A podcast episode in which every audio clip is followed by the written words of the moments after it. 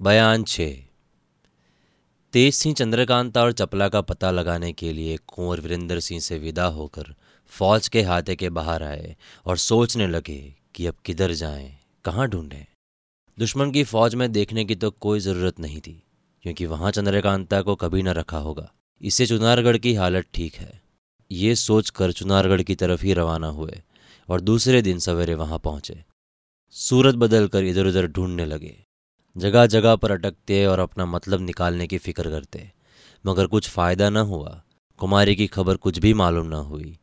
रात को तेज सिंह सूरत बदलकर किले के अंदर घुस गए और इधर उधर ढूँढने लगे।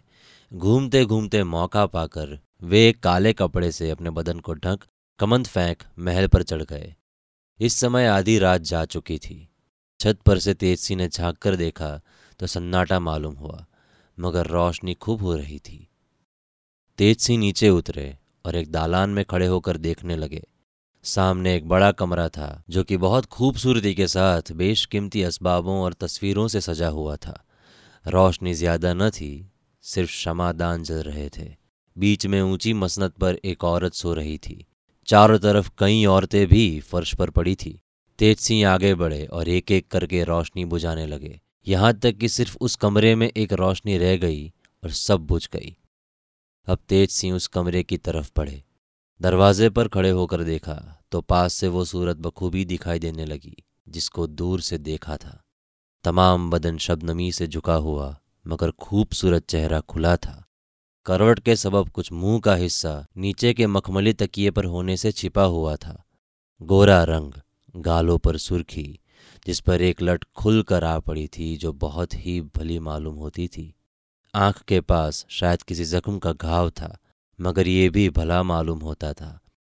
तेज सिंह को यकीन हो गया कि बेशक महाराज शिवदत्त की रानी यही है। कुछ देर सोचने के बाद उन्होंने अपने बटुए में से कलम, दवात और एक टुकड़ा कागज़ का निकाला और जल्दी से उस पर ये लिखने लगे, न मालूम क्यों इस वक्त मेरा जी चंद्रकांता से मिलने को चाहता है। जो हो, मैं तो उससे मिलने जाती हूँ। रास्ते और ठिकाने का पता मुझे लग चुका है। इसके बाद पलंग के पास जाकर बेहोशी का दतुरा रानी के नाक के पास ले गए। जो सांस लेती दफ़ा उसके दिमाग पर चढ़ गया और वो एकदम से बेहोश हो गई। तेजसी ने नाक पर हाथ रख कर देखा। बेहोशी की सांस चल रही थी। जट रानी को तो कपड़े में बांधा और पुर्जा जो लिखा था वो दके के नीचे रखा और वहाँ से उसी कमंद के ज़रिए से बाहर आए और गंगा किनारे वाली खिड़की जो भीतर से बंद थी, खोलकर तेज़ी के साथ पहाड़ी की तरफ़ निकल गए। बहुत दूर जा एक दर्रे में रानी को और ज़्यादा बेहोश करके रख दिया। फिर लौट कर किले के दरवाजे पर आ, एक तरफ़ किनारे छिप कर बैठ गए।